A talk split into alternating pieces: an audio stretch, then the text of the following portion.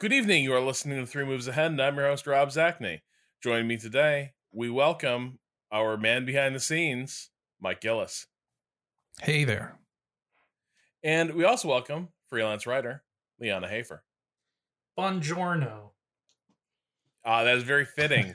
Uh, we're all trying to we're all trying to fit in as we as, as we go to the Italian wine country uh, to inherit our birthright, vineyards we've never seen.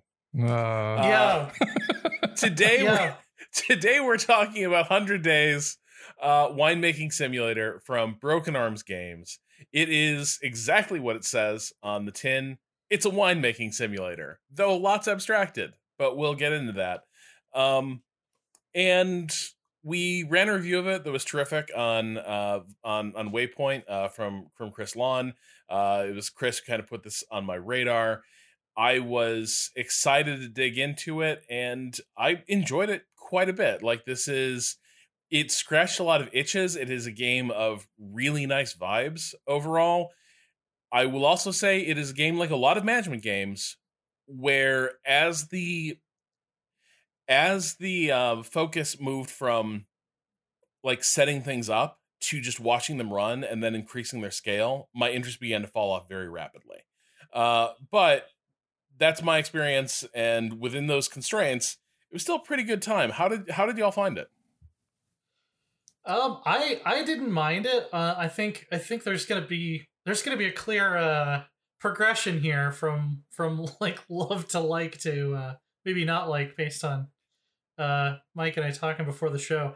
Um, I thought that yeah, mechanically it was it was okay. Uh, there's like a you play like basically a Tetris mini game, like a Tetris time management mini game, um, to to sort of uh, every task you have to do in the winemaking process has to be slotted into this grid that you can upgrade over time. Which Your day, your personal time is represented as like a board. Right. Yeah. Yeah. Um, and you, you know, there's things like you know, pruning the grapes and uh, fermentation, but also stuff like cleaning your machines and all this stuff that you have to do periodically. Um, that part of it I didn't mind. I actually I kind of liked season over season, you know, doing the wine tasting, seeing what people thought of my wines, and then they'll tell you what they didn't like about it. And then the next year, you kind of figure out how you can refine that process to get higher and higher up. Um, or you just make an oak chardonnay that you, gets a 94 on the first try because it's it's a no brainer, easy mode. Uh, you know, uh, Which is basically accurate, to be clear. yeah, uh-huh, yeah, uh, yeah, yeah, pretty much. Um, that part of it, I I enjoyed a fair bit. Although I do agree with you that the more you scale up, the less fun it gets, kind of.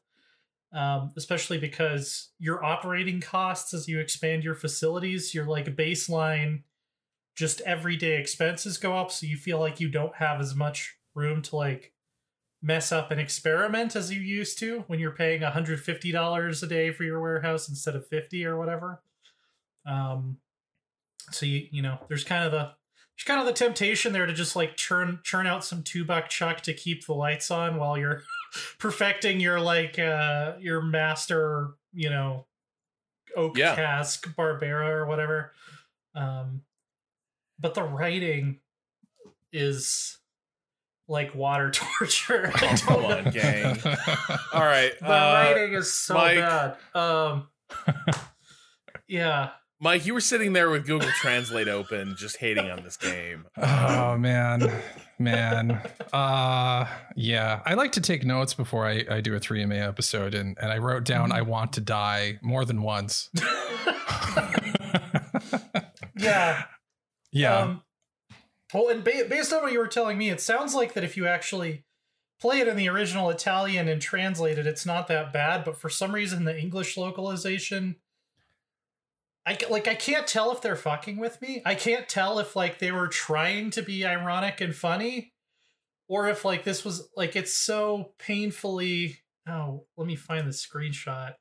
Um, your your your character is presented as like kind of this arch millennial. It's very much in the like Stardew Valley genre of like millennial gets the chance of a lifetime to escape the corporate hell hellscape and go do agriculture. uh story. Um but yeah, she says things like, Your generation is always putting us down, doubting our abilities and mocking our memes, but we are resilient. Like, that's an actual line that your character says. Yeah, yeah. That's that's not in the Italian, according Okay. to my Google Translate. Anyway. Okay. So maybe it was just the localization team was was uh responsible. Well, a lot of it is in the Italian. Like, um, not not not to not to belabor the uh, the localization thing too much, but um, the characters are the characters, and and they have the backgrounds that they have. Um, but uh, the I I think there was definitely a, a spin put on it by um by the the English localizers that uh just just takes it to a whole other level. Well, yeah, there's like there's like intrigue where like there's like a wine consortium that Matt that's mad because you're on a podcast. Except the girl about- boss who's part of it is chill. What is Right. that? The girl boss who's part of that consortium is chill. Oh yeah, no, she's totally cool. Yeah, she's fine. But yeah, they're this this podcast, these people, they don't respect my authority. Like I think I actually spit actual wine out of my mouth. Okay, but hold on, hold on. We've been doing this show for how many years, Len? We know that is absolutely a reaction people get to Oh, like yeah. people having the temerity to have an opinion on a podcast. Like this is like, yeah, it's probably the same everywhere. There's there's almost certainly like in in the wine world, there's there's like insecure name searching, uh, like like vintners was just being like, this just- is bullshit. The but like the wording is just so like Bond villain, like this podcast, these people, they don't respect my authority. Like oh yeah, it's it's very like you got high after watching Ratatouille and made a game. Um, like it's it, it's like what if we made the whole game around like egos, uh, like you know scenes in his sort of lair, um, as he's talking about like Oh. destroying Linguini. Uh, but yeah, I think yeah, it's uh, the the writing is overall okay. Actually, here's my actual beef with it. Um, so I know this is very like, boy, the food is really terrible. I know in such small portions. Um, but I actually am in the such small portions camp because I think one of the issues with the uh, story is that these characters never move beyond just like really crude caricatures. Mhm. And also, it doesn't effectively tutorialize itself. You are taught such extremely rudimentary things Yeah. that there is no sense of.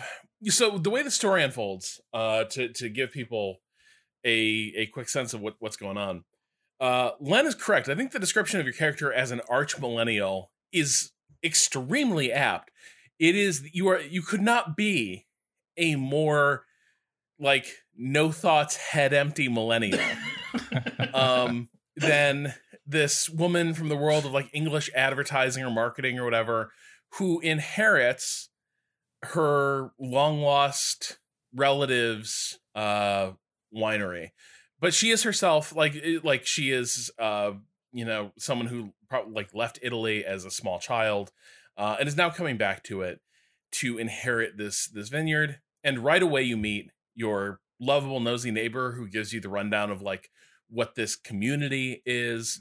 And the first character you actually uh really end up relying on extensively is your um like is is your like master winemaker uh who is this like crusty old uncle who is you know always uh being a snob and being a jerk but you can tell he's got a heart of gold underneath. And he's going to help you. It turns out like he is um like the lost genius of this italian like wine community yeah. and he's coming out of retirement to help you and this is like earth-shattering news And then he has it turns out later he has a checkered past. I don't want to spoil it for anyone. yeah but it's not checkered at all unfortunately it's just Yeah. like they're, they an easily cleared up misunderstanding Yeah, yeah. Um, uh, It's But- like they had to they had to have some arc in their plot, so they just reached into the bag and were like, I guess Well- this guy has a thing. I think the arc would have been fine, except there's just they just didn't have enough time to build much of a story. And so you have no sooner brought forth like your first harvest of grapes and produced your first bottle of wine, then people are like, "Damn, you're just a natural. This is incredible stuff." And the game is telling you you produced a pretty average battle, bottle of Yeah. of Barbera. Like Uh-huh. like it is not like uh this game uses the wine score system that everyone's familiar with, the out of a 100 system. But the thing to know about that is post um oh what was the dude's name? Is it Robert Parker? The like super important wine reviewer. Um I, I would not know that, unfortunately. yeah, there was The Emperor of Taste was a book written about him. Yeah. Um, but yeah, so it's using that um that scale, and in the wine world, and I'm sure if you've been to a liquor store at all in the last like 20 years, like nobody really brags about a score like below 92. right. um, right. So for you to have a red that's like it's a 70, that's barely kind of garbage. yeah, like Right. You're selling that as box wine on the corner and hoping for the best. Got to put some some apple juice in there to uh, you know, cut down on some of the imperfections. Yeah. Yeah, and like there's a lot of wine to go around in like France and Italy. Like they, I the prices that you're getting for your garbage wine are are, are pretty impressive. Yeah, like you're you're you're swamped with buyers like right off the bat even if you don't make a very good wine. It's like you're never going to have a hard time finding buyers for it. Uh, There's there's always going to be somebody. Yeah, So- it's you're you're sort of so the way this is represented is you you you've created your first bottle of wine and you have every day the ability to execute at the start of the game 10 transactions. And what that amounts to is people driving up to the winery with their car. Um and so they're coming to buy one bottle, two bottles, etc., and they're making nice profits. Um, but you're not going to get rich doing that. It's going to be a very slow process of selling through that wine, but it is enough to like allow you to buy some upgrades and unlock um like quote unquote technology, but basically it's just opening up more options um Mhm. for your winery, you know, new new types of grape. But yeah, it's the, but the, the whole story just accelerates you through this of like like the minute basically you buy your next plot of land and start producing chardonnay like in really short order the game proclaims that you've won you've basically routed the big like wine consortium Mhm. nearby you've been vindicated and you're shaking up the wine world with your new methods which appears to be really traditional and, and pedestrian uh, Yeah, winemaking yeah. technique uh-huh. and then you're off in endless play mode Yeah, I I, I didn't Yeah. expect hundred days to actually be how long you get to grow the wine before the credits roll. Yeah, uh-huh. yeah and, and you're right that it does a, a really bad job of tutorializing like i don't think it ever talks to you about like hey you can click on your warehouse and then you can expand your warehouse and put more shelves in it like it never tells you that you, i just found it by accident uh you know it doesn't it doesn't really teach you about you know buying new machines and what the different machines do. You kind of just have to like find them in a in a catalog and look at the descriptions. Um yeah it, de- it definitely doesn't help you scale up in any significant way. Yeah, and then you're just sort of placed there in in the endless mode without the story such at it as it is to to bring you along through it. And then you just have the game mechanics to kind of stare Mhm. at and it really is like the central thing is a big tetris field where Mhm. um, each of your tasks for that particular season forms some kind of Tetrisy shape. And I think on the surface, without seeing how that looks, you might think, well, that sounds interesting. You know, maybe maybe there's some sort of uh, clever thought that went into how these shapes work or how they kind of fit together or how you're going to exactly slot in um, all of the things that you want to manage. But uh, to me, it really doesn't seem like a whole lot of thought was put into that stuff. They're just kind of, well, this is this shape.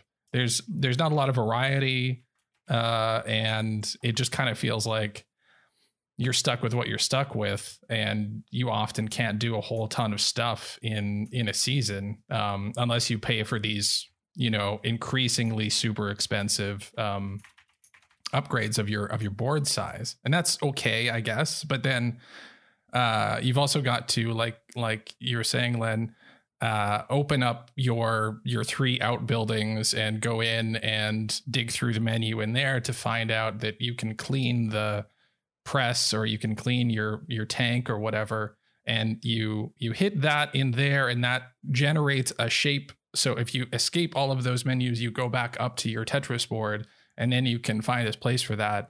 But that seems really awkward and that's kind of the the central the central thing that you're managing throughout the the the turn. There's you know you don't have a lot of other things going on that you might have in a more uh, fully featured management game it's very much like this is it and sometimes when you're doing things with your wine you have a th- couple of things you can you can go up and down a few notches on a on a slider with um, but it it's pretty trimmed down to me i didn't get a lot of excitement out of that I did like I liked the parts that felt more simulation-y. Like I liked refining my process year over year. Like, okay, I need to I need to minimize the tannin at this stage because when we press it later, that's going to add more tannin back in. So like if I have it set perfectly at this stage, when I get to this stage, we're going to overshoot. So like figuring out that whole order of operations and like what the the must or whatever should look like at each stage to hit those target numbers. I found that to be interesting. The Tetris stuff, it just feels very artificial. Like every other upgrade in the Yeah. game is something that it makes sense that you would see at a winery. Like eventually you can even set up like agritourism where you're just making money day over day giving tours. Um but like upgrading your board, which is one of the most expensive things you can do, especially at the end where you're paying for like a corner, like three extra squares. Like they don't represent that as like hiring more staff or anything. It's just like the one part of the process that is completely disconnected in any way from trying to pretend to be a simulation of winemaking. And I just thought that was kind of awkward. Um like I didn't really mind that it, it there is a Tetris mini game involved, but the fact that like the main way of expanding your operation is this just kind of weird abstract it, it doesn't it doesn't represent anything um other right and and that's yeah. like the main thing that you're staring at all the time right like this is the Yeah. central thing this is this Uh. is your your winery Right. Yeah. So, but yeah, I mean, I liked I liked refining that process. I liked learning about all the different processes and you know getting to design your bottle and your label and stuff. Like I'm really into all that kind of thing. Um, and uh, yeah, eventually you can get like special orders where it's like people will come in and buy large amounts in bulk. Although even that system I felt like was a little underdeveloped because it kind of just gives Yeah. you random ones. and it gives you a fame Yeah. score that doesn't really matter much. Like, you- Right. like it, it's a kind of a meaningless resource. Um, I didn't mind the Tetris board thing in part. Like, I think you're what you're trying to, I think what it's trying to bring across, and, and to some extent succeeds, is that it is not a perfectly efficient process where you just fill up the hours based on like what you're mm-hmm. doing. I think the idea of going to the Tetris board thing does have the sense of all these different tasks are kind of awkwardly shaped. They sort of push and pull in different directions. And so part of what you're doing is trying to figure out like when one process, like where the board is going to open up big enough, big enough for you to do like a major task, um, or whether it's worth just like slotting in some more minor tasks uh, in, into that small gap. I think that stuff worked okay. It's a cute little gamey abstraction. Um, but I think for me, it's it just started to feel like the game needed a bit more friction uh, than it really has, which is like I definitely the only times I got into trouble was when I'd overinvested in upgrading the winery and was like temporarily short on cash. But beyond that, like I kept making pretty good money. Um so it like like it was it was never a situation where I was in danger of running in the red for long. Um, that's not what this that's not what this game was about for me. It was just like like it was very effortless for me to become like the emperor of Chardonnay, for instance. Mhm. Um, and that basically like I rode my garbage Chardonnay all the way to riches Yeah. while uh-huh. never really getting very good at um at making good wine. Well, it's not very. It's not even very difficult to make good Chardonnay in this game, which I guess is somewhat realistic. But like, yeah, you prune the you prune the vines, you throw it in a barrel for a while, and then you get like a ninety three, and it's like, all right, good enough, good enough for me. Yeah, it kind of makes me think back to um, Rob. Weren't you a little infamous uh, in the Waypoint world for um, your foray into industrialism in Stardew Valley? Uh, that was more my partner than me. Uh, but yeah, it was like, I mean, that is kind of where the game ends up. Yeah. Well, it can, but th- that's the thing. Like, at least in Stardew Valley, they think about what happens if you are, um, you know, you go down this sort of more more intense path. There's there's some story beats around it. There's things that that give you some kind of um context around that to to sort of make it feel like it's part of the game but um because the story in 100 days is so short and it doesn't really have any of these diverging paths. There's no, nothing that reacts to anything you're doing aside from progressing to the next checkbox. Um if you do decide to just be the garbage chardonnay man there's no there, there's nothing that makes it feel like you're you're doing that inside of the game world. Well, it's just sort of a thing you're doing and and i think that's uh another kind of spot where that would have been more interesting Yeah. Stardew Valley also lets you get married. Like I don't get what Hundred Days is just introducing you to all these charming rustic Italian people, and you can't even date any of them. What the hell is up with that? The, the, another thing to me though about about the localization was that none of these people came off to me like like charming Italian uh people from some you know idyllic area. It was I don't know like your neighbor, like the neighbor guy you meet first. He's he's kind of salt of the earth, sort of. yeah, Tio. Tio's okay, I guess, Yeah, but, but it, most of them come off like they're written like like all of these extremely painfully bourgeois English people who just got somehow transported to this one little area in Italy where they all speak perfect English and they're all just being unbearable at each other. Yeah, yeah. I don't know. I felt like I, the the beginning of the game made me feel like very lifetime movie vibes. Like, oh, the the big strong farmer next door. I bet something's gonna happen with this guy, and then it doesn't. Yeah, it doesn't really go in that direction at all. Kinda- that would have been that would have been a great improvement. Yeah, at uh-huh, least we'd have yeah. that to talk about. Yeah. Um, yeah, I, I don't think that like the characters pretty much stop mattering at all after the story's over, right? Like they they don't ever come back and talk to you as far as I saw. So, uh, like when you start doing other winemaking techniques, your uh, mentor pops back up to talk you through them.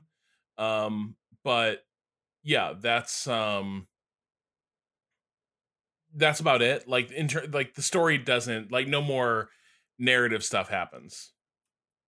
Yeah, and, and Okay, often the things that your your winemaker mentor is is saying to you is like, you know, there's a trade off between quality and quantity. Now go do it. Okay, you're right. Uh, yeah, Uh. I- well, it, it really wasn't doing a whole lot for me there. Um, the art, I thought, at least though, to to um, to highlight some things that were appealing. It does do a good job, at least of you know, it takes you through the seasons. The colors are nice. It's very soft, sort Yeah. of. Um, Mhm. the way the characters are drawn and your vineyard and um, the things that you interact with. It's all a very kind of specific, um, low palette, flat shading kind of um, kind of animated look, and and that's cute. Um, and I think if if the the character of the game, if the character of the world was a little bit different, I probably would have liked that a, a lot more. Um, but but the combination, I I couldn't I couldn't look past the other stuff to get to just sort of zoning out in a in a winemaking kind of way. I really wanted to, you know, like it sounded great. It was an a, a weekend afternoon, uh, and I fired it up, and I just, I, you know, I'm, I know I'm, I'm probably upper middle class. I'm a pretty bourgeois person. like, sure, I'll, I'll make some wine. Let's go for it. And it just immediately, uh, knocked me out of my potential for having a nice little time. did uh did either of you play the where you just jump right into endless mode? Because I didn't check that out and I was curious because I noticed that it said like region Italy on a lot of stuff and I, I don't know can you like start in other regions because that would that would potentially be something interesting so, that would add more replayability. Oh, that's a good point. Yeah. I, I, started up do the endless mode. Yeah, I started up endless mode. I didn't get a, a region prompt, uh, but you start with fifty thousand oh. out of the gate, which is um, takes you a bit past some of the story stuff, and that's different. Um, but you still have the same restrictions, as far as I could tell. Like so, it's the same, the same size, the same grapes, the same selection of vineyards, same technologies. Okay, yeah. Because that would have been that would been cool. Yeah, if you could like you know make champagne or even do like South Africa or Australia or something, which has very different growing conditions. But. Yeah, it kind of makes me think. I mean, is is it? Were the developers trying to really make a game about wine? Were they trying to tell the story of their of their, you know, something about being Italian or being from this this area? Like, is that does that come across more interestingly in Italian if your your protagonist is an Italian woman who went to London and tons of people do that, right? Like uh, within um within the well, not within the EU anymore, but uh, there are a lot of Italian people in London, right? And and that experience of coming back and being having to deal with the fact that you're actually from here and this is actually your thing um that seems like it could be interesting but it's only sort of hinted at yeah the, the other really very millennial thing about this this game is that they bring up multiple times the climate emergency because it is set in in 2021 is when your vineyard starts but i don't think that that really paid off much either like there's like you can't no. You can't do tasks in the vineyard when it's raining, and like some years it'll rain more than others. But it's not like there's ever, oh, you know, we're getting more rain this year because of the climate crisis. Like, I didn't, yeah. Yeah, you that. have bad years because like a drought happens or, yeah. or something, or you just couldn't do the tasks you needed to, or like um like vermin or uh pests uh or like fungi get in your in your vineyards. But yeah, it's never like there's never because uh, I, I, played into like the deep into the 2030s and mm-hmm. um there was never a sense of like oh like the climate is just becoming less hospitable for this it didn't seem to be uh progressing um so i think most of that is just like a wrapper on like just just framing this which i which i did appreciate but yeah it would have yeah. been interesting to see like oh some of these like like the amount of now money that has to be invested to keep some of these fields productive is much higher. Um, yeah, certain yeah. grapes are not growing at these locations anymore. Um, that would have been interesting, like having having to deal with like successive uh, like crop failures would have been interesting because like um, you do get a taste of like a bad crop um, can delay things for like it, a, a bad crop can do two things. One, you will the yield will be really poor, but two, frequently the yield is often kind of subpar quality. Um, so yeah. it's it's uh that stuff would have been interesting if there were more of it. I think that that could have been cool, but yeah. there there isn't a lot of it. it. It comes up very rarely, and for the most part, the machine just runs just fine.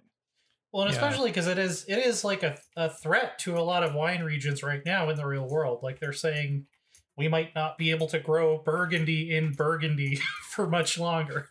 and like, you know, what do you do about that? That would have been an interesting extra challenge. and and the whole just like climate geography aspect of it i just felt like it was always just giving me the right answer. Like i buy a new plot of land and it will tell me specifically which grapes will grow well there and which ones won't. So it's not like i'm putting any strategy into it.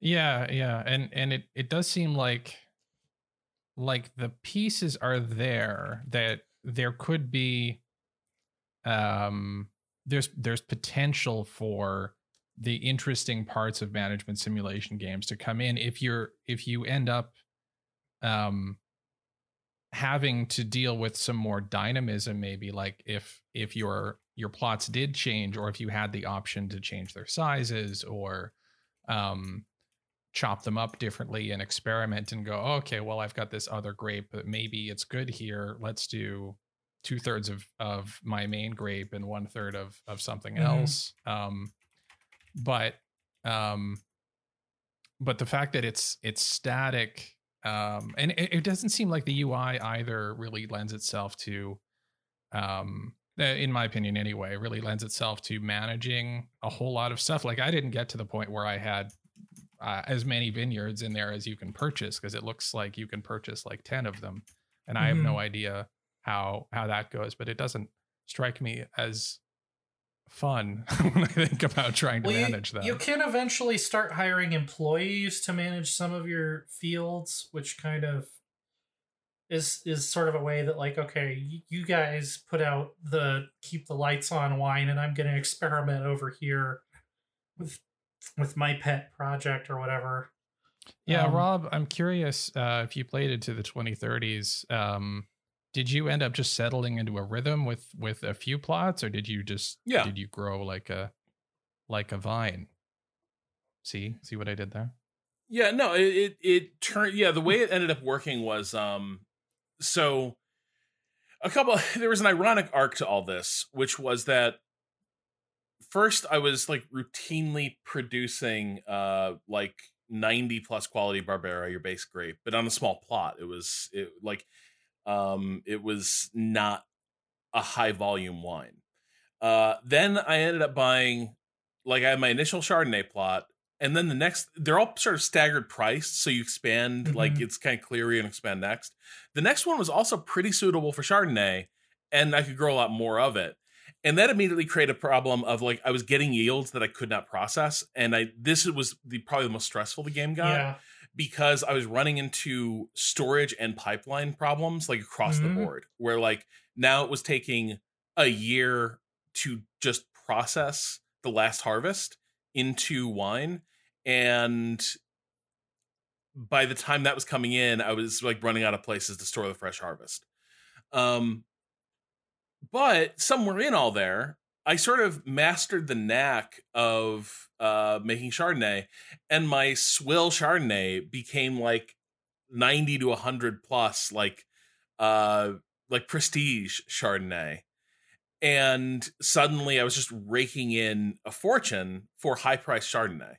Um, and meanwhile, like I could not get Barbera like back on its feet to save its life. It, it was just kind of turning into a, a Yeah. crap uh, harvest year I did the year. same the same pivot pivot to chard. Yeah, yeah and from there i uh started to go into um the the next red you get the one i don't actually drink myself uh no starts with an n yeah, Um, yeah, it wasn't. I I hadn't heard of that before either. I don't know what it is. yeah um so it like that was kind of the like i i ended up once i had a comfortable size to my board and i had invested the things in like storing the amount of wine i had and processing it um it did sort of run on a kind of slightly hectic autopilot. And that's also where the game started to become less interesting because it did feel like okay i can see what the rest of this game is going to be. I'm going to repeat that loop of like expanding struggling to handle the sudden onrush of new jobs and tasks and the like new volume i'm do, uh, do- doing business in.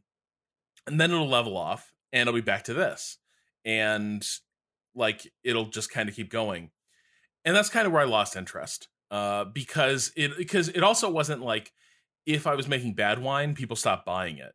Um Right. like i could always like it was always profitable pretty much. Mhm. Um, just Yeah. to just to sell garbage to the to the retailers and such. So it didn't it didn't really matter. It was always extremely lucrative. Um, and I think maybe this is in addition to like I, wanting friction that one direction of I wish conditions were more challenging. I wish it threw more curveballs at you in each wine growing season to be like, hey, this is tough. I also maybe wish it did lean into more of this notion because the game, all its framing is like, ah, making wine, such a calling, such a challenging pursuit. And then the actual game is like, yeah, it's fine. Yeah, it's wine. It's drinkable. yeah, You, you yeah. just crush this. Well, Um, and like you, you were talking about that reputation score, and it's like it's not like your reputation can ever go down if you have a really bad year. Like nobody comments on it. It's like, yeah, I put out like a sixty-five. Uh, t- like it tasted like onions, and uh, it's fine. We sold like three thousand bottles of it. Uh, nobody cared. Nobody commented. Wasn't in the papers. Suddenly, this this vineyard that's known for ninety plus wines put out like a really crap vintage. Uh, but it's fine. I'm sure they'll be back on their feet next year. There's never any consequences for it. Yeah, yeah. That that that lack of consequences kind of is uh, ties with that the fact that it doesn't really feel like the world is is changing at all underneath what you're doing. So, um, yeah. So if if that's not going to change, then the actual just just scaling up your your operations has to be the interesting thing. But what you were saying, Rob, kind of reminds me of um uh, Nebuchadnezzar, the the city builder that came out recently that we ended up not doing a show on, um, eh, because none of us were very excited by it, and and that's a, a city builder, right? And that's kind of a management simulator in itself. And one of the things I remember thinking when I was playing that was, um, I I feel like there there's there's such a fine line between an interesting balancing of numbers in in a kind of like economic simulation where you've got a certain amount of widgets being produced and Yeah. something else consuming them in in a kind of like space chemi sort of model um like some of those are really interesting like SpaceChem itself or or like some of the great Impressions city builders. And then you can do the same basic stuff. And if you get the numbers wrong or you get some amount of the modeling just off in the right way there's just it's just it can be lifeless. And i think it's because you end up just looking at the problem and being like okay well i just kind of do this by rote now. Like if i made my city twice as big at nebuchadnezzar yeah i'm just doing the same thing twice. And that sounds like the same kind of thing that's going on with with the the winemaking here is that like nothing is is inherently i'm not actually dealing with a more complex problem. The tetris sort of is uh, like that's an issue but it's still just kind of a bad weird tetris and then everything else is is the way it is. And it's not it's not becoming exponentially more complicated in, in some kind of engaging way Yeah, I I think the Nebuchadnezzar poll is good here too because Nebuchadnezzar. Yeah, the thing that chased me off it was it was like more work to arrive at this exact same point, which is, yep, built this engine, it's running. It's not doing a lot of interesting things, but it is running, and like puzzling out its little inefficiencies can be a thing to deal with. But like the problems were not different enough to keep me interested. And then Nebuchadnezzar's solution to all this was well we're going to create like monument types you're gonna you're gonna sink all your excess resources into these big fuck off monuments um and that's gonna be kind of the the measure of success here and that wasn't particularly compelling to me so i i, I just kind of pieced out um but i think this doesn't even quite have that of like it doesn't feel like you're working toward anything it feels the exact same Yeah. producing wines in the 50s in terms of score and just selling them at volume or producing wines at 100 and selling those um at a premium but the number goes up either way it's it's not like in in a lot of ways like the the game seems to pretty aggressively push against this notion of um aiming for excellence in terms of your your output uh most like because the game is so agnostic about like the quality of your wine um and doesn't have any sort of downward reputation uh penalty for like producing year on year crap harvests and, and crap wines. Um, yeah, it. I think the game suffers for that, and it. I think for this to have really worked, um, there would have been. It it would need to find ways for me to try and be more reactive in places like if I have two bad productions in a row and like the grapes were okay but not great and then like whatever happened in the production process just didn't turn out great that should become a major concern and like i should be trying to work out what's happening there. But instead the game goes eh, you know it's still you're still basically printing money with this shit so it doesn't really matter. I was producing when i was producing 100 score red wine um the the amounts of it were small enough that it would sell through within a few turns and then it was back to just like shipping the chardonnay around. And it, like after a point i was like why am i even still in this business of like artisanal reds? It doesn't it doesn't matter.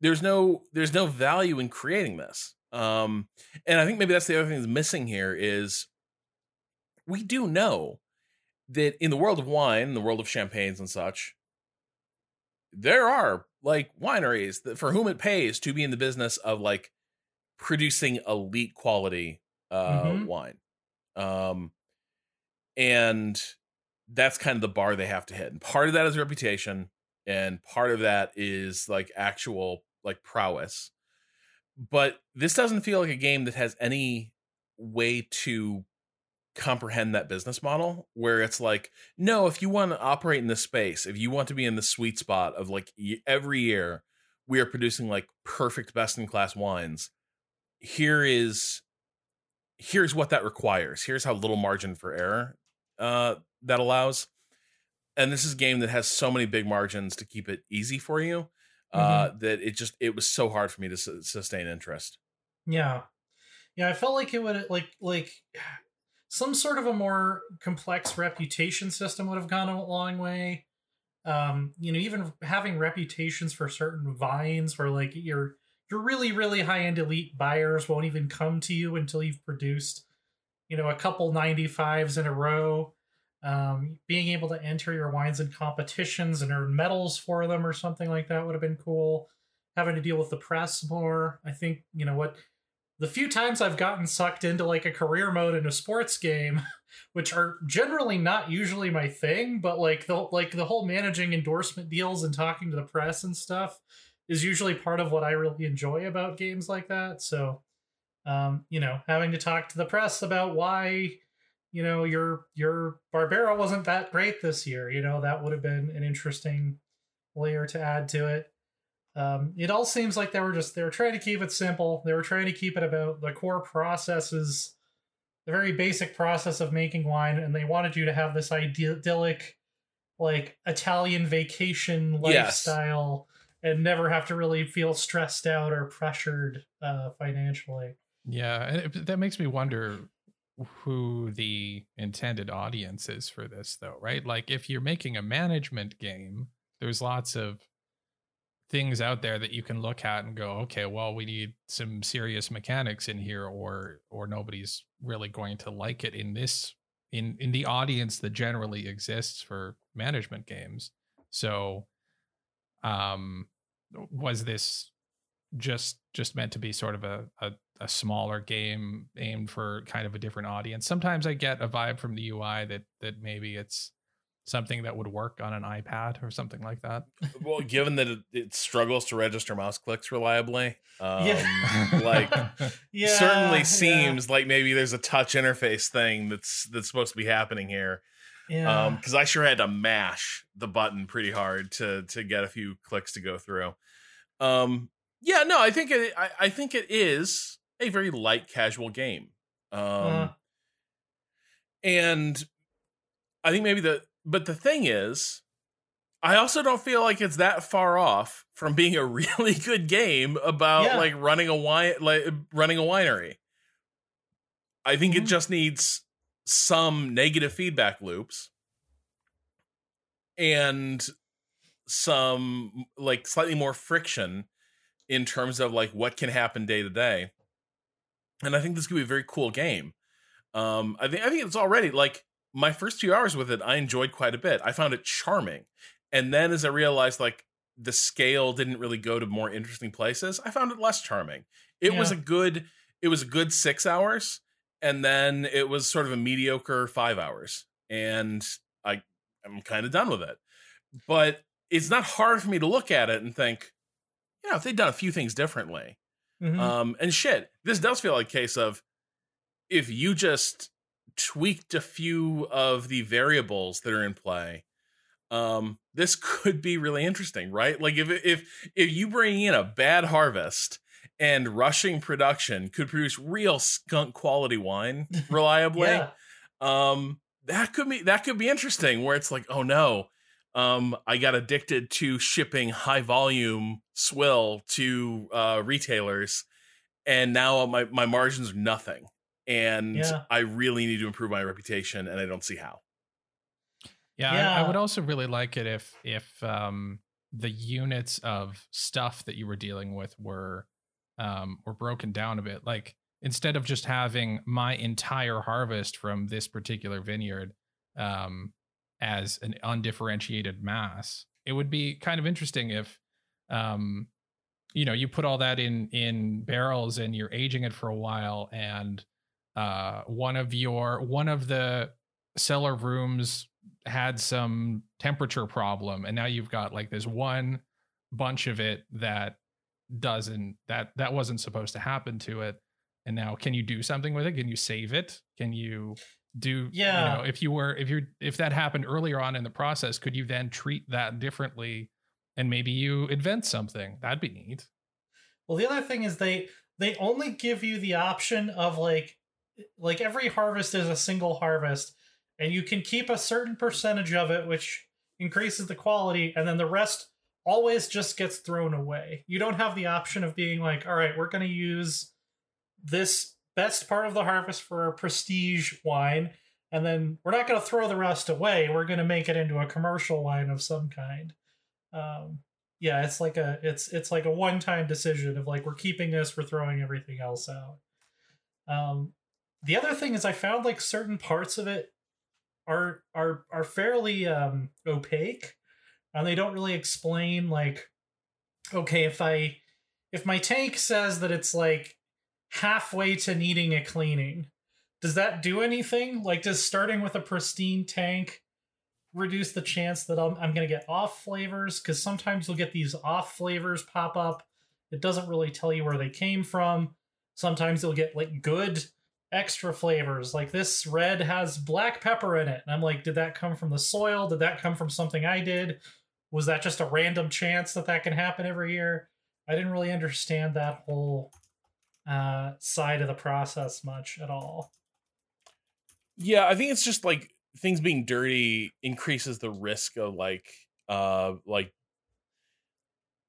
bad things happening at certain points in the production. But yeah, in terms of pests and everything, um I don't know. I got really good at preventive measures, and mostly those yeah. seemed to work pretty flawlessly. Um, it did seem like if something broke out in one part of the vineyard, uh, something would get out of control uh, pretty fast. Um, but yeah, I think I think that's their thing is it doesn't explain certain things, and it doesn't create a really good sense of how one element is influencing uh, another. But you know, for all that, I I like I don't know. I kind of like it. Um, I found it pretty charming. Yeah, I think you can get it. You can get a good about eight to ten hours of fun out of it. I really, really like designing my own bottles and seeing seeing my label on there, and you know, picking the, the cork and the bottle shape and all that stuff. That that does something for me, and uh, yeah, there's definitely there's definitely enjoyment to be had, even if it's not something I think would be like endlessly replayable. Yeah, I I I I can't agree with any of these things. I, ha- I have to, us. I have Lay to be myself. Us. Yeah. No, I, I yeah. just I don't think I I wouldn't I wouldn't recommend this to to people. I think I think that um it there are some interesting base ideas like there there's there's some potential to talk about these things. I think that's why why we got to thinking about where it could go, but I think where it is right now um with with how limited it is and how much the story is nails on a chalkboard i i yeah i can't I, it doesn't make any sense to me to to pay 28 dollars well 28 canadian dollars i think this was and um yeah it's just i it's not it's not for me that's for sure All right. well, we can send this swill back to the uh back to the kitchen then. Uh and and leave it there for for 100 days. Um if you're if you're a more discriminating pa- discriminating palate, perhaps not for you. Uh but if you just want a nice whiter red while you're kicking back at the end of the day, uh I think it might treat you just right. Um, I think Len and I will be the wine moms of of, of 3MA for for today. i just want Um, champagnes only Yeah, just just pulling just pulling that tasteless chard out of the fridge and just Yep. guzzling it. Yeah. Uh, all right, that will do it for this episode of Three Moves Ahead. It is- It is hosted in the Idle Thumbs Network. As always, it is supported by listeners just like you on Patreon. You can learn more at patreon.com slash 3MA. This episode was produced by none other than Len here.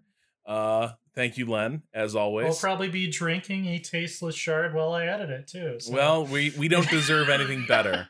No, Uh, no, so not, so that's yeah. the people we are. yeah. um, we will be back uh, next week with another episode of Three Moves Ahead. Until then, for Len, for Mike, this is Rob Zacny saying goodnight.